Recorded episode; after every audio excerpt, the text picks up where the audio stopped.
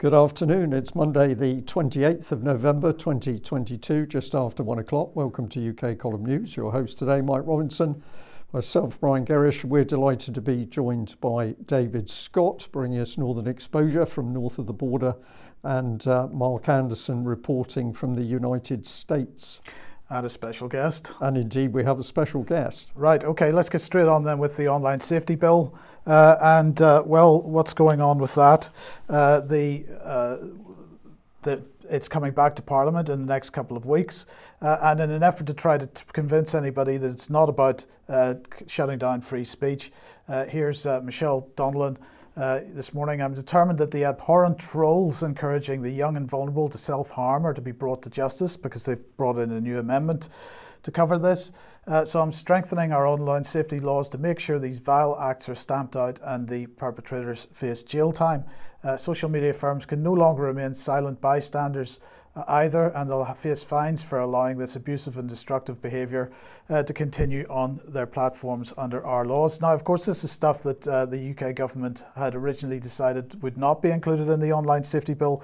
But because of the furore over uh, the attack on freedom, to, freedom of speech, they're now trying to um, cover their backs, as it were, uh, and uh, divert attention away from the freedom of speech issues. Um, so the question is is the issue of legal but harmful content is it being scrapped is it being scrapped or not? Uh, and uh, the answer to that of course is well let's wait and see. It's not exactly clear what's going to happen to this particular part of the legislation. Uh, this is a pretty critical time and i think people should be uh, very much uh, talking about this with their representatives and so on uh, as necessary. But david where does that take us with respect to um, whether Twitter, um, well, with respect to Twitter? Well, good news, I think. Uh, it looks as though uh, my Twitter account, Albion underscore Rover, banned for talking truthfully and tweeting out accurate government statistics on vaccine injuries. Uh, and Patrick Henningsen's uh, at 21st Wire Twitter account, banned for broadly similar reasons, maybe back because Elon Musk he had a had a Twitter poll. Should Twitter offer a general amnesty to the suspended accounts, provided they've not broken the law engaged or engaged in egregious spam? Seventy-two percent said yes, and uh, uh, Elon said the people have spoken, and the amnesty begins next week. Well, that's this week now, so my, my account's not turned on yet, but I live in hope. Um, unlike um, Professor Susan Michie uh, of SPI-B, who does not live in hope. She was actually quite unhappy about it. Okay, that's it, she said. Uh, when all these blocked accounts return, I will go. She doesn't want the blocked accounts, people who can argue a case and put forward evidence. Uh, the hate tweets are bad enough as it is. For anyone wishing to follow me in future, I'm in Mastodon. Um, a much more positive experience, and many have already joined. So she wasn't very happy about that and I thought I should say cheerio. So through another account, Mrs. Scotland, um, I did say to her, uh, before you go, Susan, uh, do you have any regrets about using fear to coerce and manipulate people into taking an untried and untested experimental medical treatment without giving informed, express, voluntary, and individual consent? And in response to that, uh, she blocked me. So she's not very keen on um, debating the issues, it would seem. Um, maybe she defines uh, arguing this as online hate. Does hate actually mean saying things that she doesn't agree with, or she can't face, or she can't refute, or argue against? Perhaps it does. Now, uh, on the subject of Susan Michie and the general uh, tendency towards uh, government led behavioural change, uh, I've come across a House of Lords report uh, it's called In Our Hands. That alone's a bit creepy. Behaviour change for climate and environmental goals. And to discuss this, I'm very delighted to, uh, to welcome Dr. Bruce Scott, who's a psychologist and who has written for the column and is campaigning on the inappropriate and harmful use of psychology and looking for a more ethical approach to uh, be introduced by his profession. Uh, Bruce, welcome. Well, hello, David. It's good to be here. So, um, uh, behaviour change uh, for climate and environmental goals. What did you think of this document? Well, uh, I, I, was actually horrified uh, that this document uh, is chilling in in, in, in, in its entirety. The, the, the slick language, so to speak, that they use, the, the, way they, the, the condescension and infantilization of the population is is extremely alarming just just a, a, brief a little fact about the document.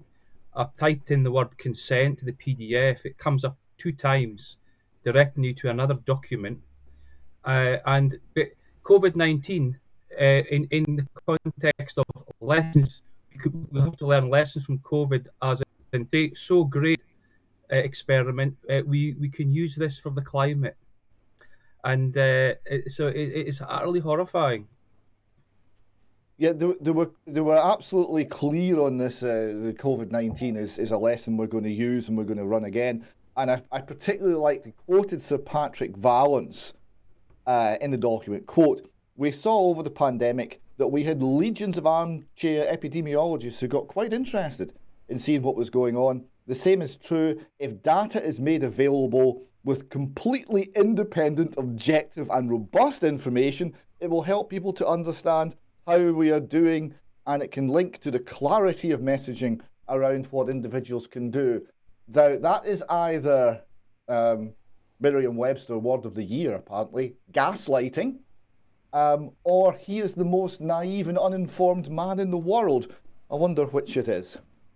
Uh, I, I, I think it's utter arrogance because there's another quote in that document where he quotes how uh, uh, he's, he, he's suddenly become an envir- environmental specialist all of a sudden. Uh, we, weren't, we weren't allowed to become epidemiologists or scientists during the COVID thing. He's suddenly allowed to become a specialist on the environment. And uh, one of the quotes he he said was that this is the we need to get net, the net zero, something along those lines, and that it's unarguable. I mean, in other words, we will not be allowed to argue. And with a reference to the online harms bill, and censorship, uh, you know, this is a very real threat, I think. Yes, and um, I was also interested that there was a there's actually a minority report at the end um, put forward by Lord Lilley, Peter Lilley, um, and he lost the vote on that. He was the only one to vote for the minority position, and the minority position. I'm always interested when, when politicians actually stand alone because it's it's a it's a safety in crowds kind of sport. Um, and his his minority position was very tightly argued. And one of the core points was that um, even under the, the Climate Change Committee estimates, the official stats, um, lifestyle changes are only going to account for perhaps 10% or perhaps much less of, of the changes in greenhouse gases. So all of this document which emphasizes all the way through the essential nature of behavioral control, is only going to con- um, provide a very small minority, maybe 10% of the CO2 reduction. And remember how small CO2 is as a percentage of the atmosphere and how small our contribution and how small humanity's contribution is. So we're talking a, a, an infinitesimal fraction, a, an irrelevant fraction. So it's he's demonstrating that the science is not backing up this as being necessary. But that got he got voted down eleven to one on that. Uh, everyone else seemed to be all all on board with the behavioural control. Yeah, yeah, yeah. Well, it's, it's there's a, there's a table in that doc in, in the document as well, and it, and the, the top things they're targeting, they want to target if they get their way, is uh, uh, people's people driving, people flying, uh, diet, uh, and building and construction homes. They're they're like in the top sort of uh, five or six things. Yeah, if if it only contributes to ten percent, so to speak, why are they why are they going after ordinary people in ordinary ways of living? Uh, uh, you know, but of course they, are throughout the document. It, it's it's uh, scattered with references to changing our habits, nudging nudging uh, us into uh, different social norms. Uh, and of course, take, taking lessons from the pandemic, it will involve the usual shaming, shaming people to uh, to adopt things, and and it's of course there's all there's other spectres outside this document because uh, it, it's very linked to public health. This idea, and uh, you know, there's in things that's been happening in Canada, for example, the idea that if you're an anti-vaxxer, you could be psychiatrically uh, diminished in some way, and you need to be treated against your will. Uh, no doubt, no doubt, if it comes to areas of public health being a danger to the self, others, and the, the environment, uh, they they will be because there's there's lots of references in this document to regulations and to uh, legislation to uh, enforce it. It's really chilling. Yeah. So I've come. To, I've found quite a few. This is one of many documents. There are a few others to run past you. Here we've got the Climate Change Committee, uh, Behaviour Change, Public Engagement, and Net Zero. And this is based on work by Imperial College London. So what could go wrong? The very people who gave us the COVID pandemic. Um, and they've got some key findings listed there. The first one is if the public are to become engaged with the climate challenge and contribute to achieving net zero emissions, then the wider policy context will also need to be more supportive. New, compelling narratives will be needed to inspire and mobilise uh, mainstream participation in solutions, adoption of technologies, and change in behaviours. That sounds like propaganda to me. Uh, yeah, yes, it, it it, it's uh, it's what it's it's newspeak for, for, for, for the further agenda. I mean, the, the link there's a link document in, in, in that there the, the, the, the one we're discussing. There's a linked one about consent, and uh, and it and it's by the Climate Change Committee, another one, and uh, there's a table in it in, in, in this, and I'll just read out the uh, the little what it says. It's about it's about public awareness and consumer choices, and I thought this was astounding.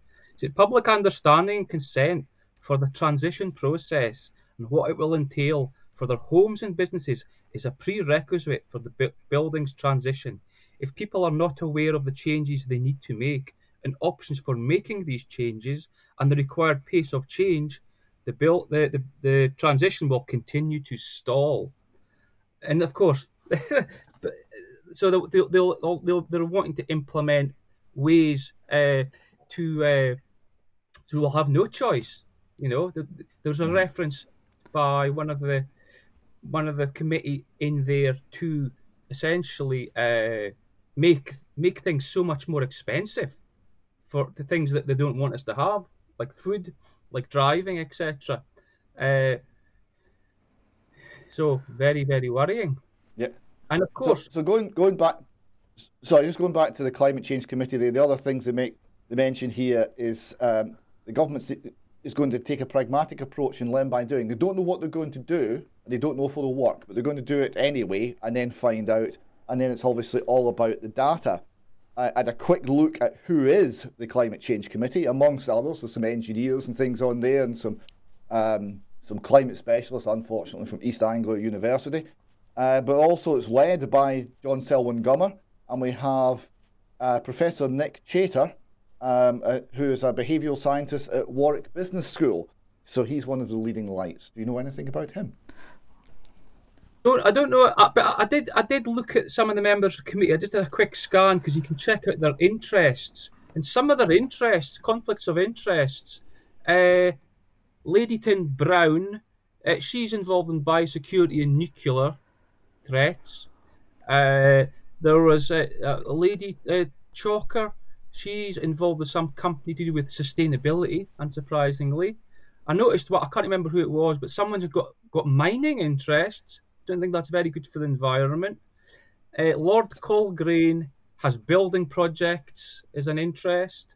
Uh, Lord Lucas is involved in the surveillance industry, uh, and uh, someone else, North uh, North Northover, I think it is, Lady or, or Lord Northover, uh, they have a company called Med Med Access, which is about healthcare products.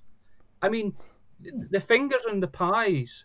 Uh, uh, I mean, they're not independent. It, uh, I thought I thought this this is like a House of Lords document. I thought the House of Lords are meant to keep in line. It's, I don't hold much well, faith. Um, so I, I, went looking for a wee bit more, and we got this uh, the Human BC project, um, sponsored by the Wellcome Trust, of course, and University College London. and it's developing an AI system to continually scan, organize, and interpret human behavior change literature. So the AI is going to interpret the literature. That doesn't fill me with a great deal of joy, but it did take me to uh, University College London. And of course, that is the Centre for Behavioural Change. And here we see the, the woman herself, Professor Susan Michie, who doesn't like me on Twitter, but I'm sure I'm sure she's a lovely lady if you meet her in person. She's obviously a communist, but uh, we don't talk about that because she doesn't talk about that because it's nothing to do with her job. Her entire belief system and worldview doesn't influence her scientific pronouncements in any way, shape, or form, which is quite remarkable. Um, and a few others from that organisation. We've got Professor Angel uh, Chater. I don't know if she's re- related to the other Chater we just saw. Uh, more on her in extra time. And uh, Dr. Lou Atkins.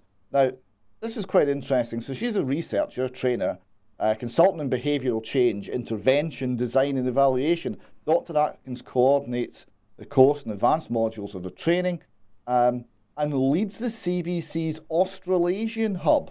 And she's also co author of the book Behavioural Change Wheel, a guide to designing interventions. And I thought it was very interesting that Australasia, the area where we have Jacinda Ardern with a single source of truth, uh, and the most, uh, the most egregious um, violence and, and infringements on our rights um, during the lockdown almost anywhere in the world was in Australia. And here we see uh, the Centre for Behavioural Change, University College London, Susan Michie and her, her colleague Lou Atkins have a link straight down to uh, the Australasian hub. Um, see, Lou Atkins is uh, an honorary academic at the University of Auckland. And uh, Brian, you might like this. Uh, they're also researching end of life care and behavioural change. That one, I must admit, I find a bit threatening.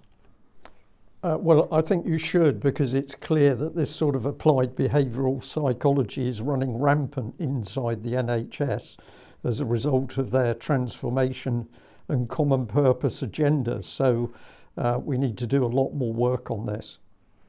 And David, finally, I, I the behavior, behavioural change wheel. Yes, a behavioural change wheel. This is the, the book and, and tool written by uh, Susan Michie and Lou Atkins and Robert Robert West working together. And I did have a little look into the literature very briefly on uh, end of life care and behavioural change. Uh, much of it Belgian. Uh, obviously, Belgium's been uh, have has 20 years uh, experience of euthanasia, and we're seeing very many concerning stories coming out of there. Well, also they seem to be very interested in behavioural control and end of life care. More on that, perhaps, uh, from Debbie Evans on another programme. Okay, thank you for that, David. Now let's move on to the issue of life sciences and, uh, well, the vaccine task force. Uh, now, the government uh, is going to, has announced today they're going to use the vaccine task force model to tackle health challenges. Uh, so, if anybody's forgotten, the Vaccine Task Force was set up in April 2020 uh, by Boris Johnson, along with uh, Patrick Vallance and uh, Chris Whitty. And this was in order to facilitate the path towards the introduction of a COVID 19 vaccine. Uh, and it was all coordinated research efforts of government with industry, academics, and funding agencies to make sure that they could expedite vaccine development and deployment. Uh, that was originally f- falling under the remit of the Department of the Department for Business. Uh, but then in, uh, I think, March 2021, it moved to the Department of Health. Uh, and the person put in charge of that was uh, this lady, Kate, Bingham, um, who, uh, as you can see there, 30 years with various uh, investment organizations, uh, and that's really what it was all about big business. Now, they published their life sciences vision. The government published their life sciences vision last year in July, um, and uh, then today they have published this uh, life sciences what's next for this top uh, UK sector. And it's back to the UK Board of Trade, uh, so that's good stuff. So let's see, how do we grow UK life sciences industry? They've got four recommendations build more facilities to encourage life sciences startups. Uh, to scale up in the UK, drive more homegrown talent, uh, and drive more global experts into the UK, immigration, uh, promote regional investment opportunities for the UK's life sciences sector. Uh, and so Kim, Kemi Badenoch is in Wales today to do exactly that. We'll talk about that in a second. And leverage overseas networks to boost demand. That's what the MHRA seems to be doing uh, largely at the moment. Um, so there we go. The government, uh, Kemi, Kemi Badenoch is in Wales today uh, to, to deal with this. Okay, th- thank you for that, Mike. Um, Mark Anderson, we bring you bring you in here.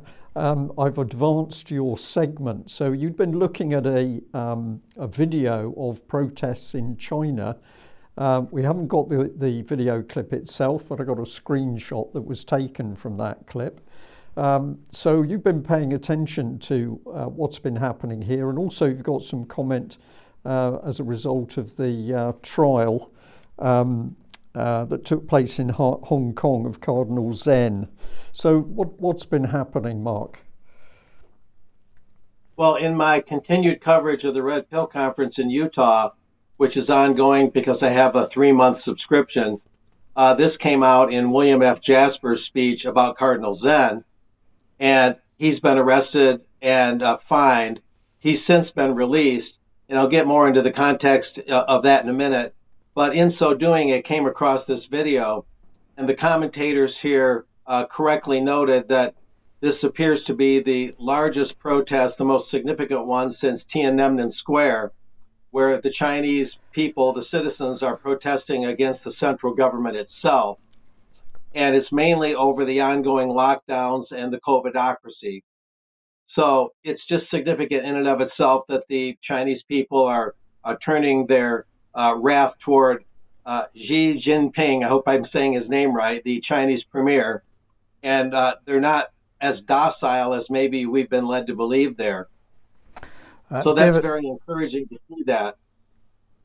David, what are your thoughts on this? Well, yes, I mean I've been following this story as well, uh, and and and like Mark, I've been watching some video, and and I'm relying on other people translating what's been said. Uh, but one of the translations was a, a, member of the crowd in facing the police in a in a fairly violent interaction with the police is shouting at the police, "Give me liberty or give me death," which is which is a, a, a novel thing for a Chinese demonstration. So we've got a wee bit more information on this. I thought I thought um, Mark would like that one, being American.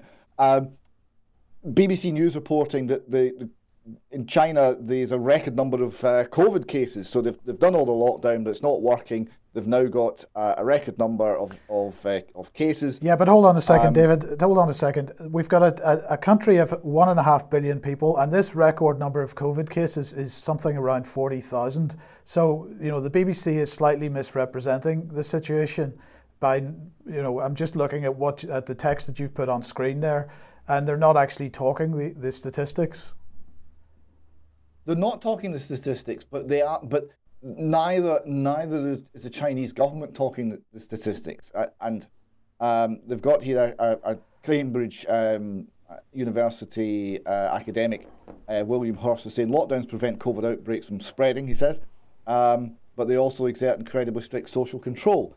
And, and it's the incredibly strict social control and the and the reaction of the people to it that does seem to be uh, as far as we can tell with information coming out, which is limited, does seem to be real. So we got actually quite a good uh, piece here from Sky News, which I'll, I'll try and cover very quickly.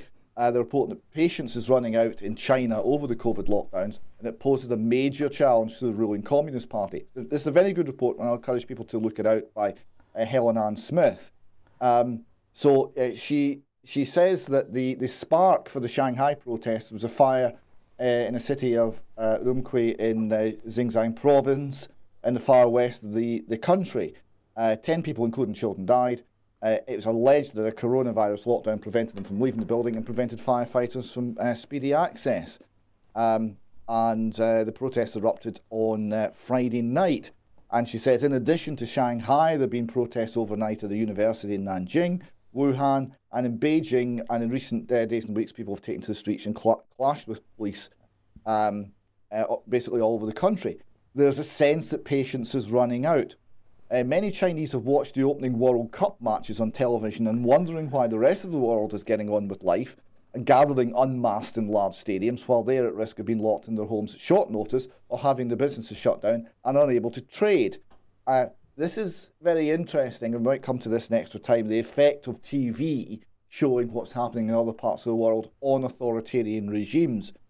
Um, it, it, she says people's lives are still dominated by the need to, con- to constantly be tested, uh, and they're unable to enter public places without it.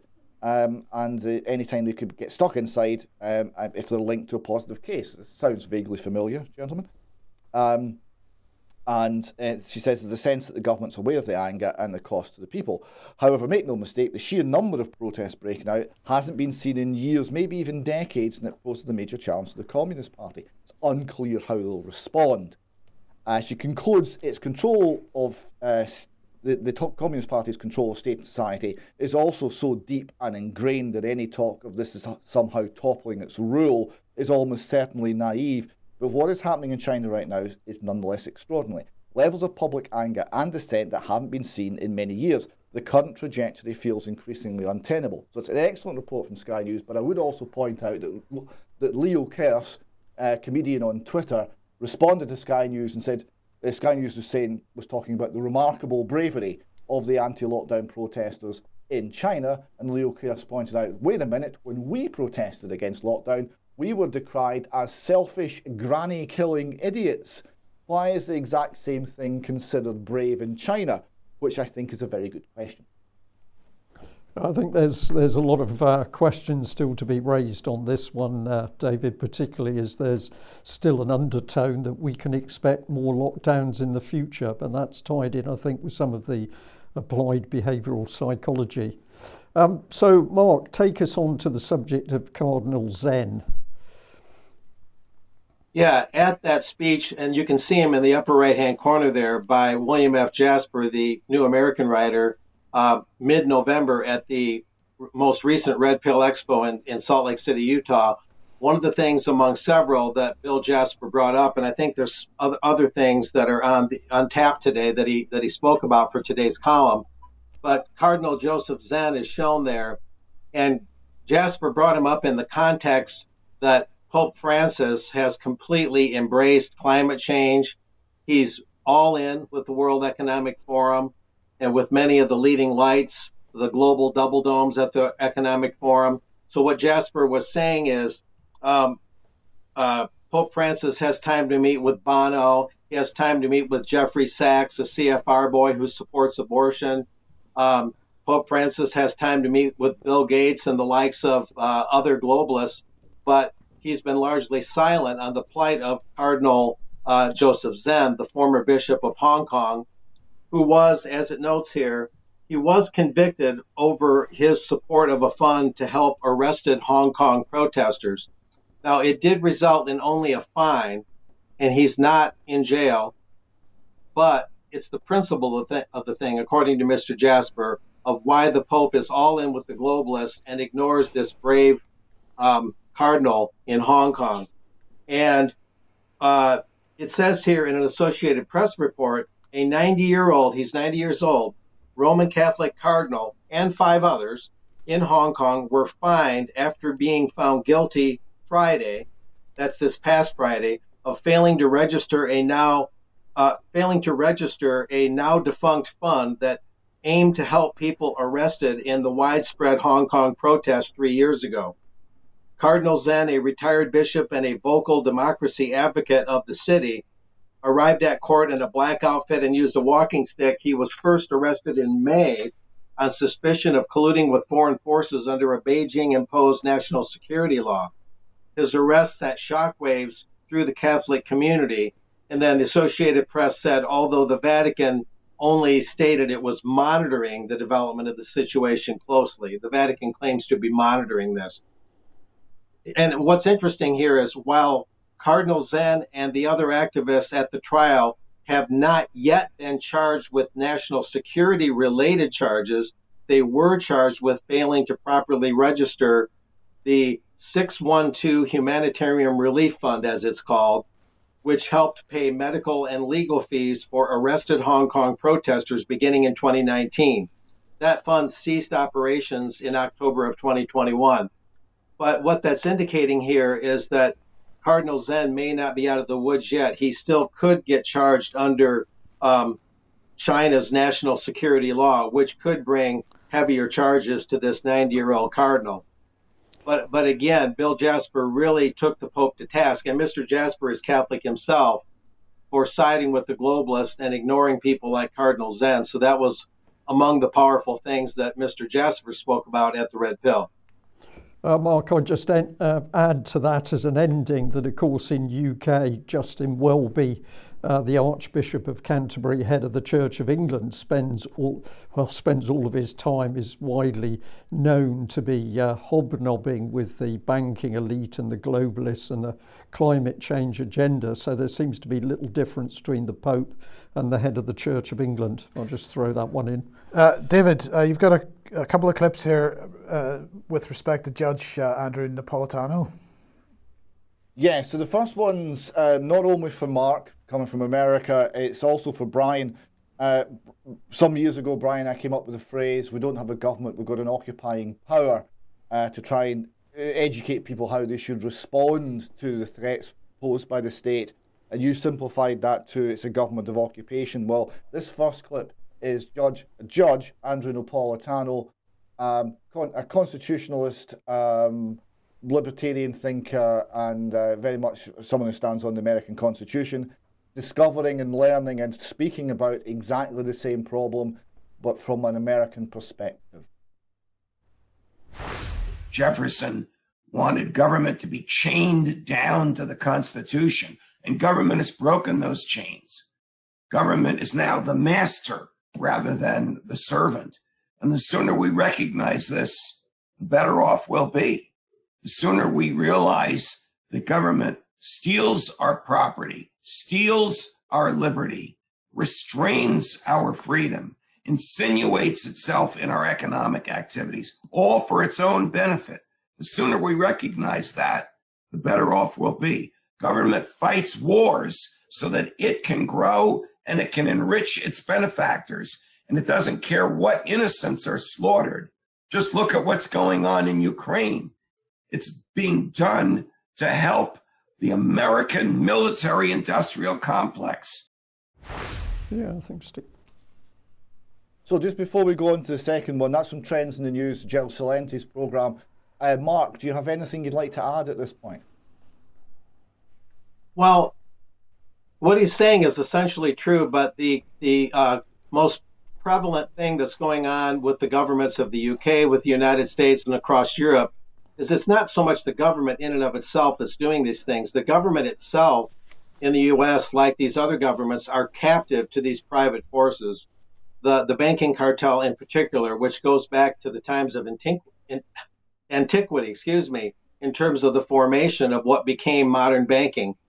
And then that that banking cartel created the, what I call the mass media cartel. So governments do abuse things. Government is often too big. Sometimes it overregulates uh, when it should keep its hands off. Sometimes it regulates the wrong things and is laissez-faire in areas where it should regulate. But the overriding thing, although Judge Napolitano is essentially right, is that governments are under private control and themselves are captive and then they become the kneecappers for these private forces against us. That's the one little element that Judge Napolitano left out in an otherwise pretty sound commentary. Well, just to explore it further, we've got one more clip from Judge Napolitano and talking about the nature of America and the nature of the government and the, the state agencies and how much influence they've had. Uh, he was talking about uh, the JFK assassination, the anniversary of which was just passed, I think, and um, it, it, without much comment in, in, the, in the mainstream media. Um, and he had this to say Trump told me um, he would release the JFK, all the JFK records before he left office. We had a conversation right around the time he pardoned Roger Stone. So now it's about Christmas time of his last year in office where he admitted to his friends that he lost, but he was still stay, saying publicly that the election was stolen.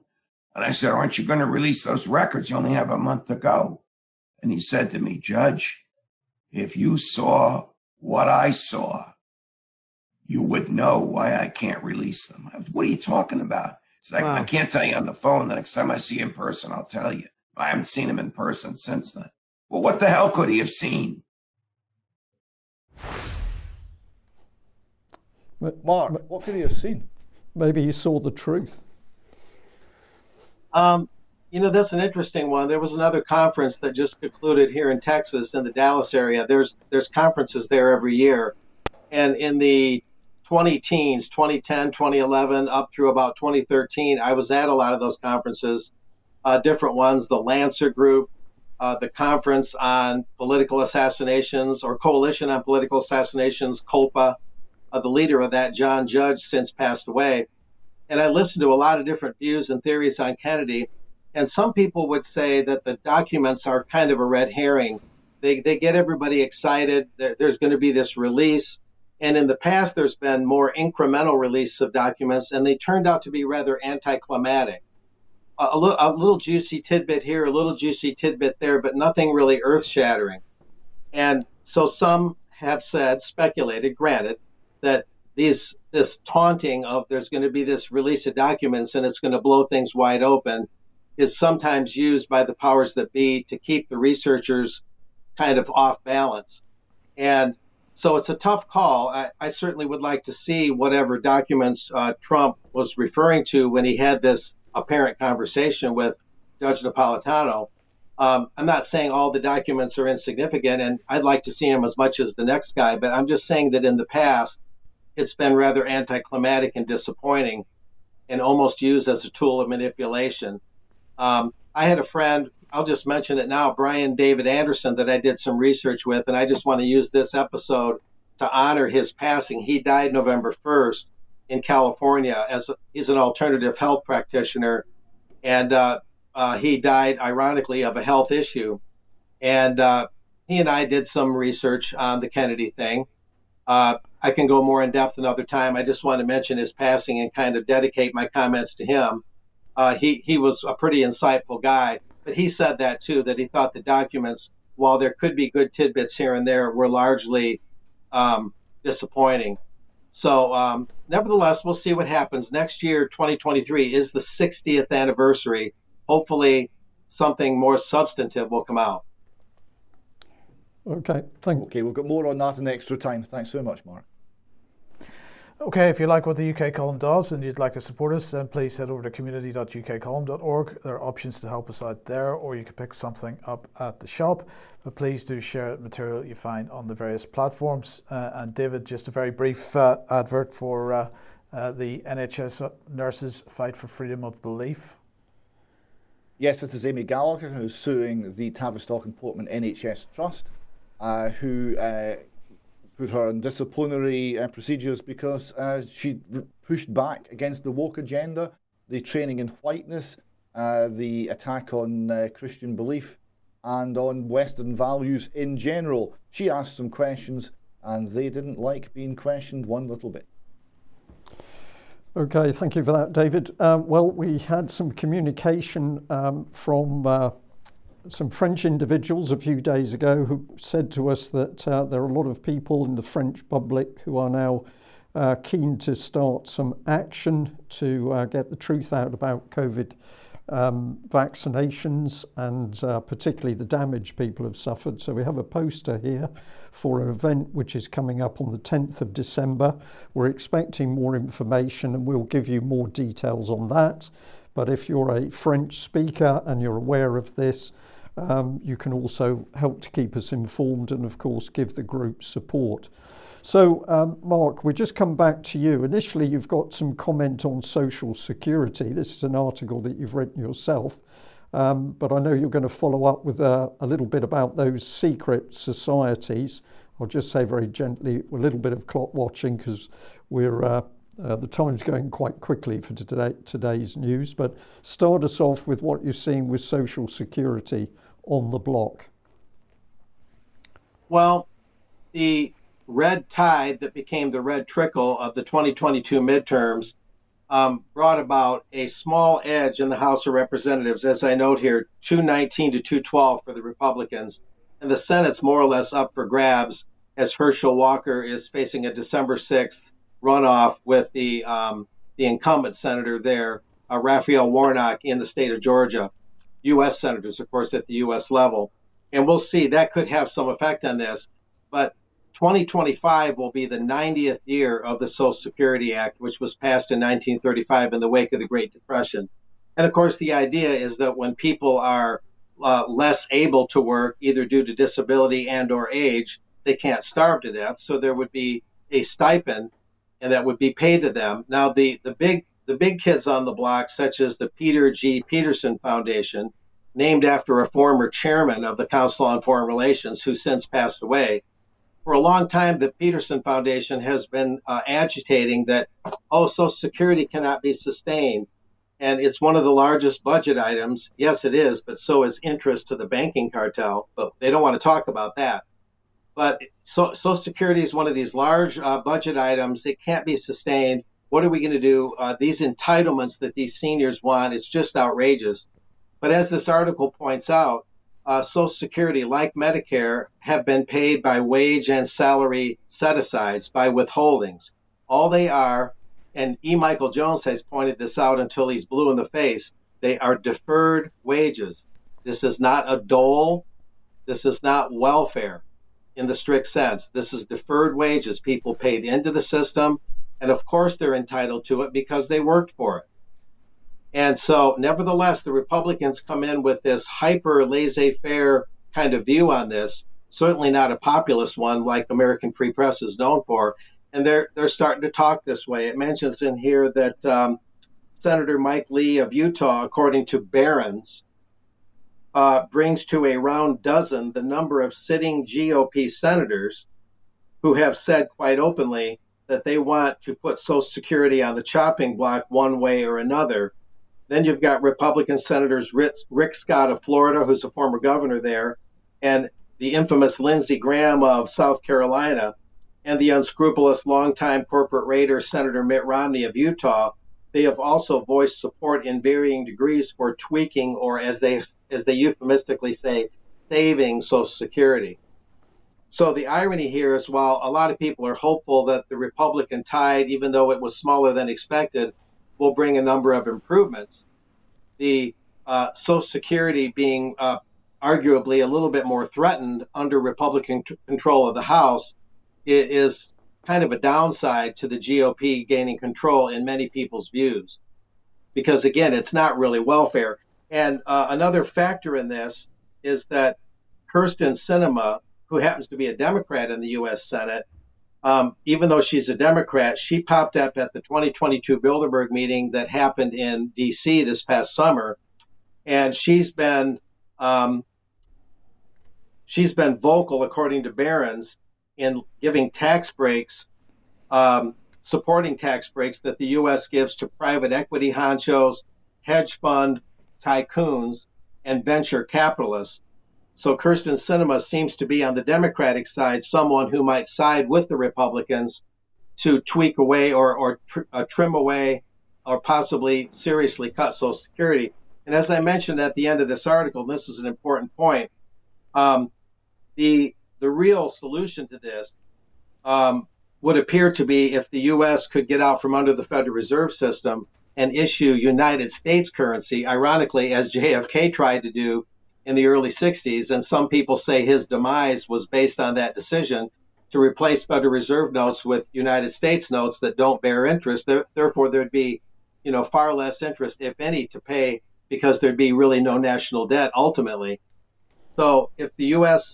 could get control of its monetary system, it could create a alternative to Social Security, or it could make Social Security totally solvent in which case there'd never be any threat to the system at all ever again, even though the number of workers paying in versus the recipients keeps going down.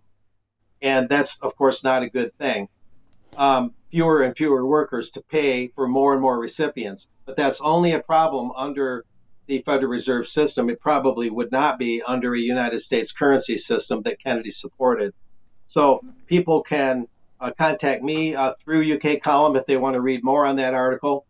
And uh, it's it's interesting though. Uh, uh, Social Security is certainly at a crossroads, and I'm trying to kind of hit it hard here before the 90th uh, anniversary comes up in 2025. So there you go on that one. Okay, Mark, thank you very much for that. Well, of course, you brought the subject quite rightly back into the subject of money and particularly big money. Just very quickly, um, take us through the key points from the red pill about the powerful uh, elites who certainly seem to believe that they are in control. Yeah, Bill Jasper, who I knew casually in the 1990s uh, when he made appearances speaking in Indiana, as, as I noted earlier, he spoke at the most recent Red Pill in Utah mid November. And among the things he brought up, besides Cardinal Zen, which we talked about earlier, and the Pope's hypocrisy on helping the globalists and not Zen, he brought up this very interesting item by the British futuristic writer, both nonfiction and science fiction writer H.G. Wells, Herbert George Wells. Uh, uh, Herbert George Wells, and unbeknownst to me, I'm fairly well informed on this guy. He wrote a book called The Open Conspiracy Blueprints for a World Revolution. And Mr. Jasper interestingly noted everything the World Economic Forum has been pushing, quote, was already foretold in 1928 in this book, The Open Conspiracy, end quote. And I trust Bill. Bill does his homework, that's for sure. And he went on to quote Klaus Schwab the future is not just happening, quote unquote. And uh, what Bill Jasper went on to say is this is their open conspiracy, the open conspiracy now. And here we, we're seeing it on the screen. The future is not just happening, the future is built by us, by a powerful community, as you here in this room, as Schwab told the forum in Davos in 2021. Thanks for showing that. What Bill Jasper added, keeping an eye on time, this is their open conspiracy, the, the modern one reflecting what H.G. Wells spoke about. This is what they admit. They believe they've proceeded to such a level that they can reveal quite a bit of their plans at this time. So that was an interesting twist in Mr. Jasper's presentation to the Red Pill Expo. Now, what we're seeing here now, his topic, as noted, secret societies are more powerful than ever. This is uh, Lynn Forester de Rothschild, who married into the family, and she spoke. Well, Bill Jasper spoke of her her activities, excuse me, of why we need a new kind of capitalism, and that has to do with the future, or excuse me, the Coalition for Inclusive Capitalism. Now, I didn't have much time to read up on that uh, a great deal, but inclusive capitalism is just really uh, kind of a, a reformed uh, socialistic globalism. And they talk about stakeholders and shareholders, but they never really talk about the citizens, the public, very much. It's always stakeholders and shareholders. And um, there you're showing um, Pope Francis meeting with Jeffrey Sachs, and uh, he's a Soros agent, Mr. Sachs is. He's affiliated with the UN Sustainable Development Goals the Council on Foreign Relations, World Economic Forum, population control, abortion, and world government. And Mr. Um, the, the, the Pope, Fran- Pope Francis has been given him plenty of his time and attention, and not Cardinal Zen. But anyway, the Coalition for Inclusive Capitalism has a number of ideas that really are just window dressing and seek to uh, enforce the Sustainable Development Goals of the United Nations and to address and tackle climate change. And so a lot of it is is just big talk and and window dressing, so they can kind of put uh, addressing climate change and things like that in a somewhat more appetizing context and get away from socialism and make it look like it's capitalism. But as I noted in my Social Security article that I talked a few minutes talked about a few minutes ago, uh, monopoly capitalism and free enterprise are not the same thing. And so this inclusive capitalism is just a variation of monopoly capitalism, which is much more compatible with socialism than it is with free enterprise, and certainly is compatible with globalism. So it's talk, a lot of doublespeak, which we've come to expect. And Mr. Jasper was illuminating that again while showing that the ideas the World Economic Forum is embracing and promoting apparently go back as, as far as 1928 and the insights of H.G. Uh, Wells. So that gives an interesting, rather new historical context to what the WEF has been doing. Okay, Mark, thank you very much for that. Well, one thing is for certain that these powerful groups have been very active around the war in Ukraine. But let's uh, let's give our audience uh, an update. A lot happening over the last few days and certainly over the weekend. Now, of course, much of the activity on the front is simply not being recorded by the so called mainstream media. So I've taken some help from some of the social media channels. Um, which do have some very good information, but even they are suffering from a lack of information from the front itself. But suffice to say that uh, there's been fighting on all the key areas of the front in the east, and particularly in vicinity of Donetsk and the key um, town or small city of Bakhmut, where the uh, Russians have been applying a great deal of force to the front. The Bakhmut battle, um, here's the, uh, uh, the urban area itself so, um, circled, uh, but there's brutal fighting going on at the moment, and it's quite clear that the casualties are extremely high. Um, but no details of that really coming out from the Ukrainian or the Russian side, except the phrase hundreds of dead and wounded has been used by some of the reporting bodies. Ukraine is trying to hold on to this city because if they lose it, it will allow the Russians to move west, uh, really through the defended lines, and this will be a key gained by the Russians. Uh, but as to be expected, the Ukrainians are fighting very hard for this territory and are pouring in men and the weapons they do have to try and hold, hold the Russians. This is uh, illustrative of some of the pictures that did come out or have been coming out of Bakhmut. Uh, you can see the state of the troops. One of the men um, has got quite what, what appears to be quite a severe injury on his arm. Um, but the troops are fighting in horrible conditions. That's both on the Ukrainian and the Russian side. And some of the uh, commentators are highlighting comparisons between the, uh, in the conditions between World War One around the Ypres uh, battle uh, with rain and mud and carnage and uh, uh, flooded trenches. So that's what you see on the left and on the right are equivalent pictures from the war in Ukraine. So this is very vile stuff, and of course, it would not be happening if the UK, the US, NATO, and the West had not been pouring weapons into Ukraine to fight what is essentially a proxy war. I've put together some uh, short video clips which I'll talk through here, but this is, I'm going to take these as declared online. They may be true or may not, but they are indicative of the sort of battles going on. So here we appear to have a, a convoy that had been attacked and tanks were burning. We've talked about this for, uh, before. We're not sure whether it's white phosphorus or thermite. Uh, some of the viewers have told us it's thermite uh, from rocket systems used by the Russians. Uh, this is a short clip showing that the Ukrainians are now forced to use ordinary vehicles. They're running short of proper armoured ve- vehicles, and this is a significant letdown. But these men trying to move a mortar very quickly somewhere close to the front uh, get attacked, as we see in this explosion. And of course, these are small skirmishes that are happening right the way across the front convoy attacked here. You can see the huge explosion which occurs from one of these vehicles, which was clearly carrying ammunition.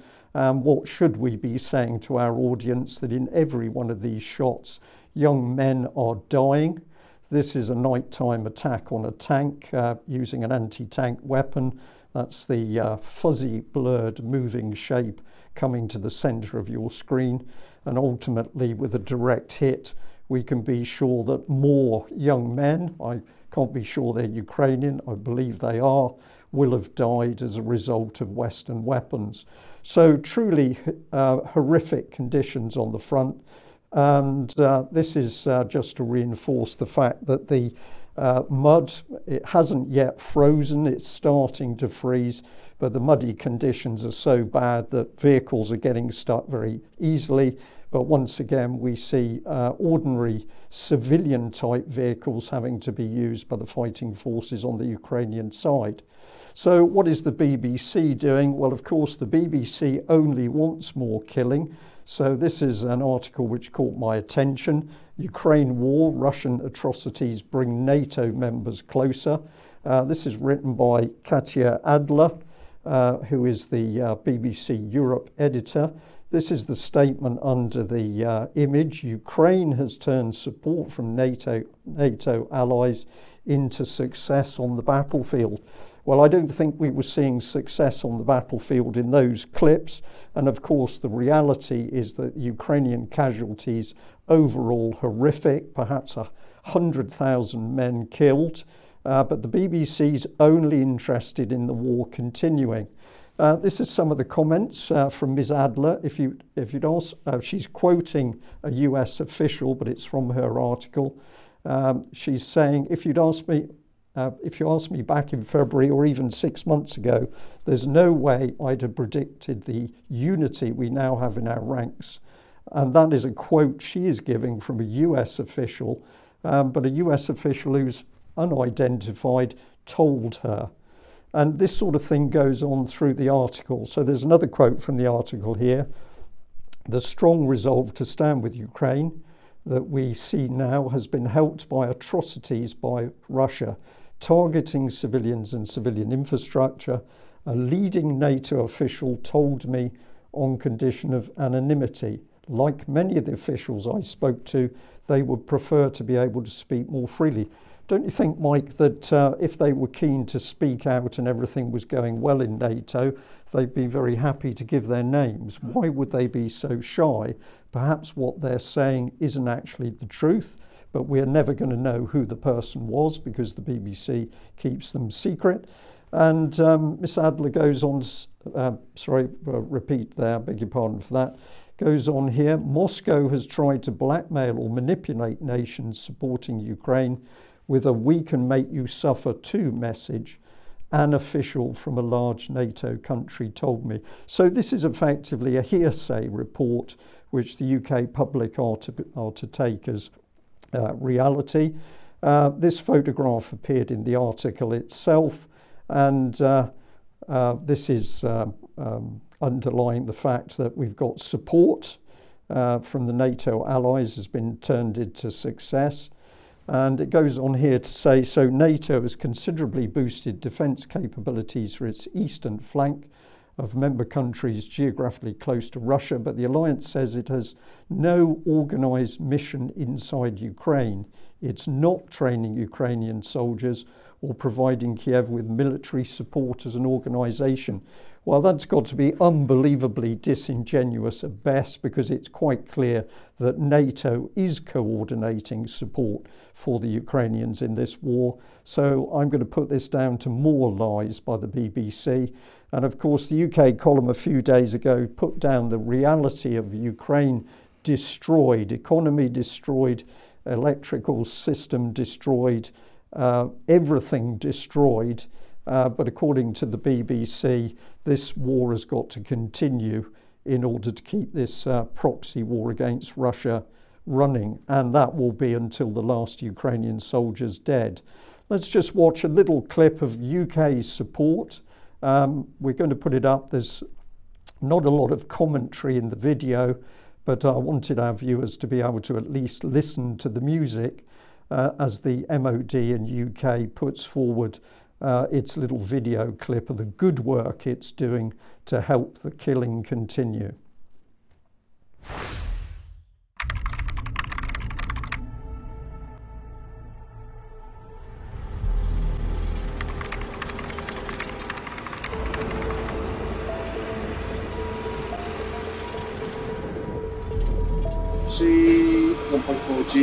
Some 1.2E, so lots of bangy stuff.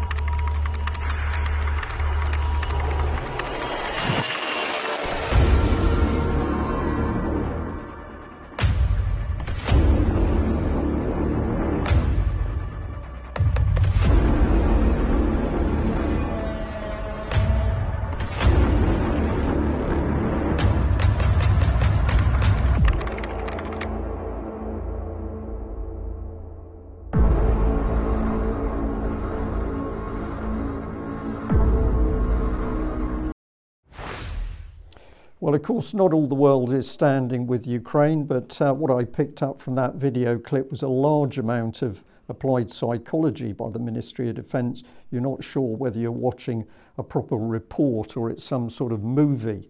Um, but this is the blurring of reality that we're seeing occurring. Uh, is it fooling people on social media? Certainly not from the eastern um, side of Europe. Um, so here we've got Stoltenberg being identified as telling porky pies by saying that NATO is not involved in the war. Um, meanwhile, the reality is rather different here. This is Politico. Europe accuses the US of profiting from the war, but uh, we're never going to see the BBC reporting about this. And more reality artillery breaking down in Ukraine as these weapons suffer routine problems, which comes from the large number of shells being fired. They've got to transfer them back to Poland for repair. And of course, this is not effective in time and effort on the battlefield. And uh, also, a big thank you to Brian Berletic from the New Atlas for giving this report on the latest US arms to Ukraine. Because the reality is, as we go through this, is that this is nowhere near sufficient to keep the Ukrainians supplied. So there's more of the NASAMS uh, surface to air missiles. 150 heavy machine guns to apparently fight the Russian missile attacks. That is completely meaningless. Uh, additional information for HIMARS and precision 155 millimeter rounds, but a mere 200, a mere 10,000 mortar rounds. But this is where we can see what's happening with the vehicles because we're no longer dealing in armoured vehicles, we're dealing in light tactical vehicles. And some of those, as we've seen on screen, appear to be civilian. Uh, Brian Berletic, uh, as ex forces himself, pointed out that whilst 20 million rounds of small arms ammunition appears a lot, in reality it isn't and will only keep, I think it was a battalion supplied for a month. Uh, 200 generators is hardly going to counter the breakdown of the Ukrainian electricity supply and uh, spare parts for those 105 millimeter howitzers that have already gone. So, uh, if you want to see the full report from him, you can go to YouTube and look for the new Atlas. Uh, but of course, reality here the New York Times asking how Russia was able to launch its biggest aerial attack on Ukraine when the West has been told for some time that the amount of ammunition has been falling. Okay, a few days ago, um, the wonderful former head of NATO, former Secretary General uh, Lord Robertson was speaking, was uh, writing for The Economist. Uh, headline is Either Vladimir Putin loses or the West does. Uh, and uh, let's see what he's saying. The war in Ukraine is about more than Ukraine in Vladimir Putin's view. It is part of his single minded war on the West and on the kind of free societies that live there.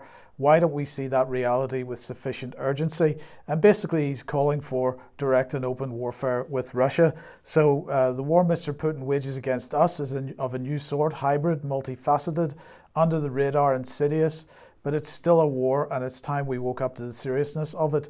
Disinformation, election meddling, corruption, organized crime, extraterritorial assassination, supply chain disruption, and cyber interference is what he's alleging that Putin is responsible for. Uh, but then Putin also inserts his poison. Uh, some of it is overt, but much of it more subtle. So if Russia is at war with us, why are we not defending our countries as if we were under attack? Why are we acting as if there's no threat to us? We've sent money and weapons to aid Ukraine in its defensive efforts, and we've sanctioned Russia uh, and those close to Mr. Putin. But by responding to warlike attacks with peacetime processes, we ended up damaged. We end up damaged and compromised. So that's his position. We need to stop uh, using peacetime processes, get down to the war. Uh, that's what he wants. I wonder what Rishi Sunak's position is. Uh, well, here he is, uh, and he's uh, t- giving a speech at Mansion House tonight, and these are the words that he's going to use. This is a speech on foreign policy matters. He's saying freedom and op- openness uh, have always been the most powerful forces for progress, but they have never been achieved by standing still. Under my leadership, we won't choose the status quo. We will do things differently. We will evolve, anchored always by our enduring belief in freedom, openness, and the rule of law. Uh, yes, okay. Uh, and he goes on to say Ukrainian flags have flown almost over almost every town and city on these islands for the last nine months. No one told people to put them there. Uh, they felt moved to show solidarity with people they've never met in a country most have never visited, to show their faith in fairness, freedom, and the rule of law. So everybody's really up for the rule of law. It's fantastic. Uh, but he says he's going to say tonight, be in no doubt, uh, we will stand for, with Ukraine for as long as it takes. We will maintain or increase our military aid next year. Our adversaries and competitors, and by that he means Russia and China, because that's what he says elsewhere in this, uh, plan for the long term. On the face of these challenges, short termism or wishful thinking will not suffice. And David, I want to get your thoughts on this because the kicker's coming now. It means standing up to our competitors, not with grand rhetoric but with robust pragmatism. Could you please tell me what that means? I haven't, I haven't got a clue. Not with grand rhetoric, but with robust pragmatism. No, a compet. If you if you've got a competitor, you compete. You you try harder. We try harder. Why do we? Why come to us? Why come to build cars or anything else in Britain? Bill, we'll try. We will try harder. We will charge you less. We will tax you less. Our workforce will do better because because we're better educated and we're more motivated. That's how you compete, Mr. Sunak. And as for George Robertson, we should defend our country as if under attack. But the reality is we're not. That's insane. It's absolutely it's he's calling he's calling for war with nuclear armed power.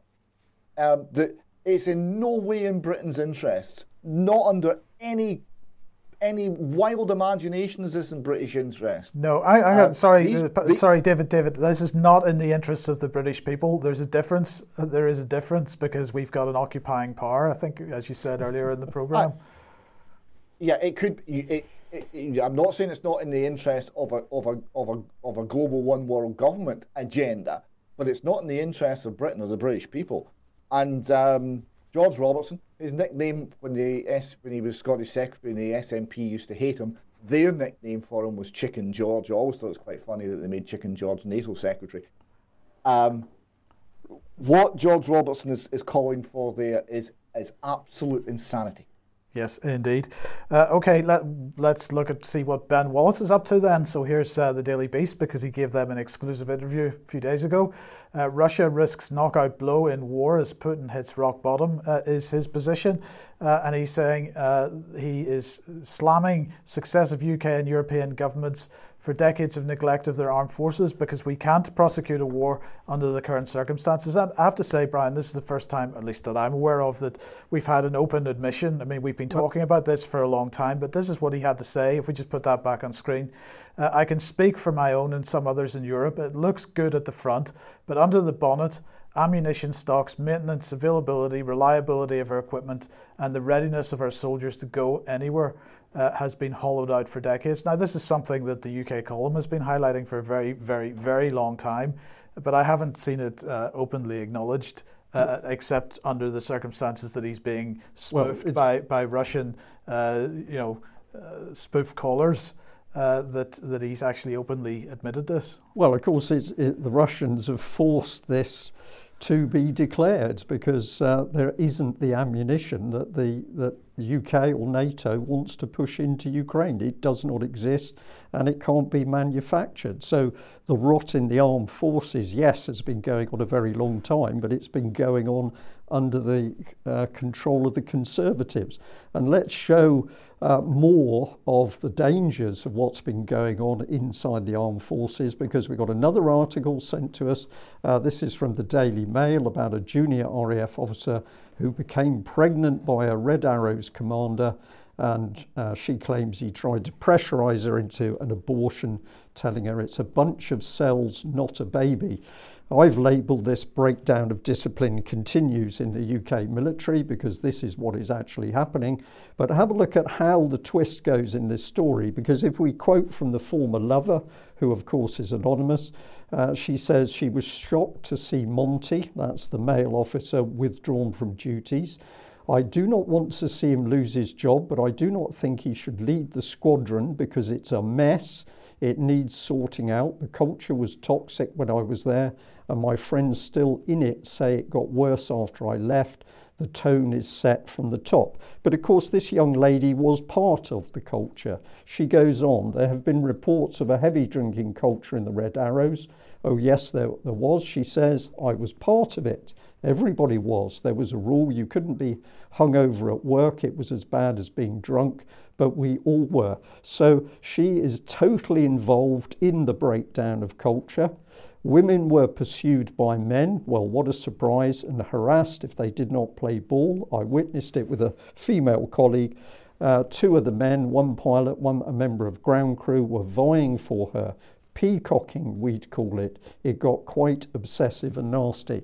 So there's a lot more we can comment on here. Perhaps we can do it in extra time uh, uh, with an eye on the clock at the moment. But we are watching utter breakdown of the British Armed Forces from the inside as a result of the policies that successive Labour and Conservative governments have introduced. We're now seeing how poisonous this this uh, regime is, and of course, ultimately, people are going to die as a result of it because they are not fit for purpose. And the irony is that today the UK is hosting today and tomorrow the Preventing Sexual Violence and Conflict uh, event.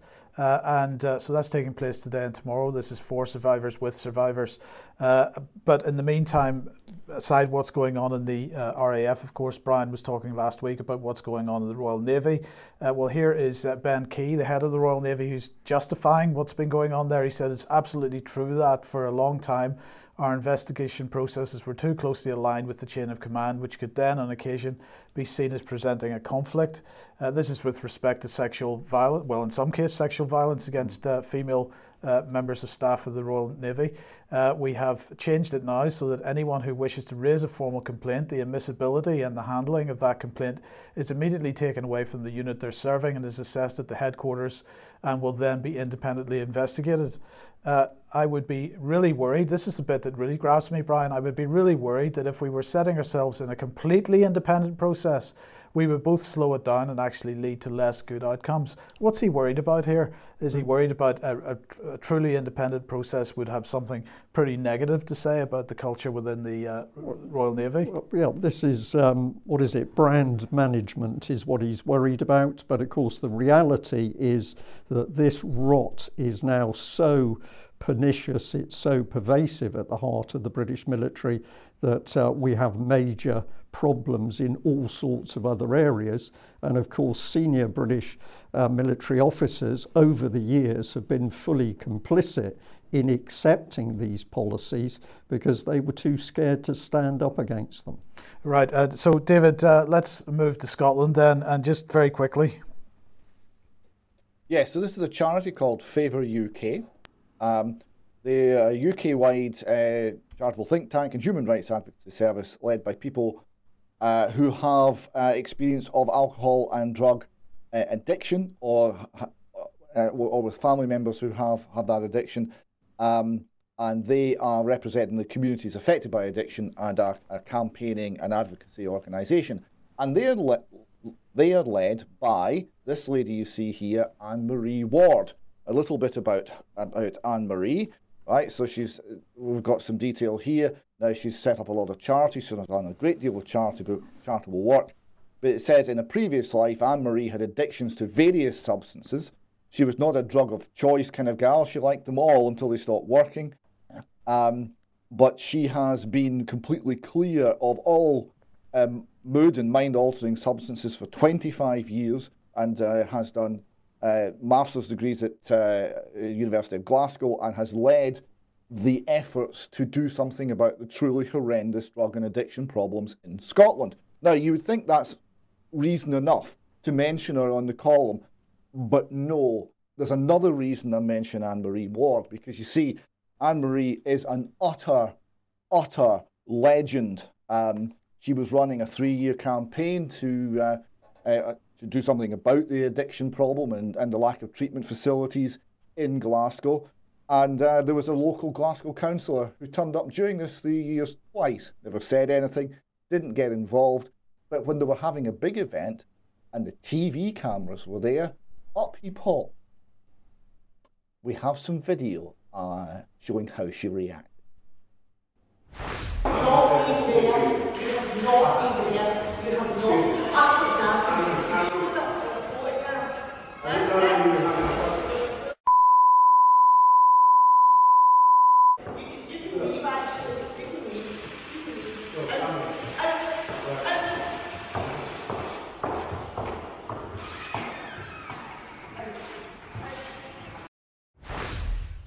So he was a Glasgow councillor. He was a Glasgow councillor. That's uh, Graham Campbell is his name, and uh, she threw him out. Uh, we've got a second uh, video clip uh, as she describes why she did it.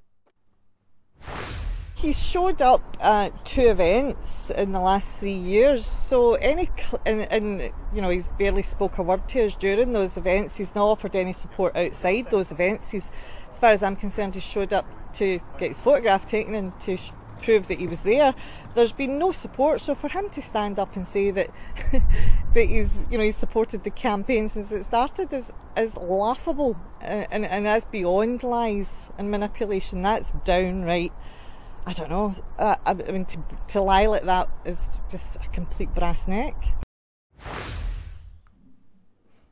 Uh, brazen gall. Uh, if if uh, brass neck doesn't trans uh, doesn't translate into American. Mark, uh, we've got a little bit more here. We see the Herald um, describing how SNP's Graham Campbell uh, was was thrown out uh, of that meeting. Uh, but the Sunday Post uh, reports that uh, Councillor Graham Campbell is now accused of threatening the charity. He allegedly told Anne-Marie Ward uh, that there would be consequences and his people would, would withdraw support unless she apologised. Another councillor who witnessed the altercation claimed Campbell, whose partner is SNP MP Anne McLaughlin, it's all very incestuous in the SNP, uh, told Ward funding for her charity could be cut. Um, and a large part of uh, FAVOR's budget comes from the Corra Foundation, which provides grants to support the National Drugs Mission on behalf of the SNP led Scottish Government. The threats, which Campbell denied yesterday, were allegedly made after uh, the incident you saw caught on camera. So we'll see if anything happens to her funding. But wasn't she magnificent?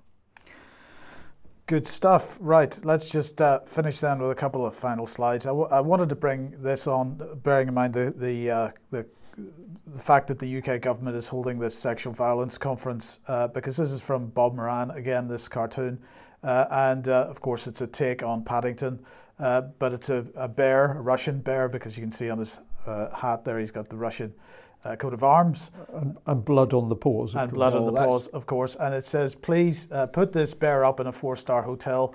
And on the uh, suitcase, it says, wanted on charges of sexual violence. The, the mainstream press today, full of stories. Uh, in fact, over the last three, four weeks, just absolutely for, full of stories about uh, claims that Russian, the Russian government is systematically using sexual violence in Ukraine. It's simply uh, ridiculous. David. That That's an Albanian bear. Oh, I do Okay. apologize. I thought that was a I thought that was a Russian crest on the. Uh, but okay, whatever No, you that, say. that one's, I'm sorry, That's, Al- all- that's, Al- that's Albanian. All bears look the same to us, well. David. Shocking, shocking. Okay, and just very quickly, David. Yeah, I caught this over the weekend. I thought it was. I thought it rather summed up the position of the UK column audience. I hope. Uh, I hope many will agree with me. It's a. It's a quote from the Amplified Bible translation, wo- one Thessalonians five six. But I thought it covered what we're about. So it says. So then, let us not sleep in spiritual indifference as the rest of the world does, but let us keep wide awake, alert, and cautious, and let us be sober, self controlled, calm, and wise. And I hope you'll agree, gentlemen, that's what we're encouraging people. I, absolutely agree, David, but I think there's there's also other texts which would mean that we're not expected to sit idly by. But perhaps we can have a discussion on that at some point. We'll end the news there. Thank you to everybody who's joined us today. Thank you very much for people if you've come in from over, in particular if you've come in from overseas and at, at slightly unpleasant times of the day. It's great to have you with us, and a very big thank you to everybody who's supporting the UK column. We can only do what we do with your help and financial support. So thank you very much for that. Extra in two minutes. Extra in two two minutes. We'll see you then. Bye bye.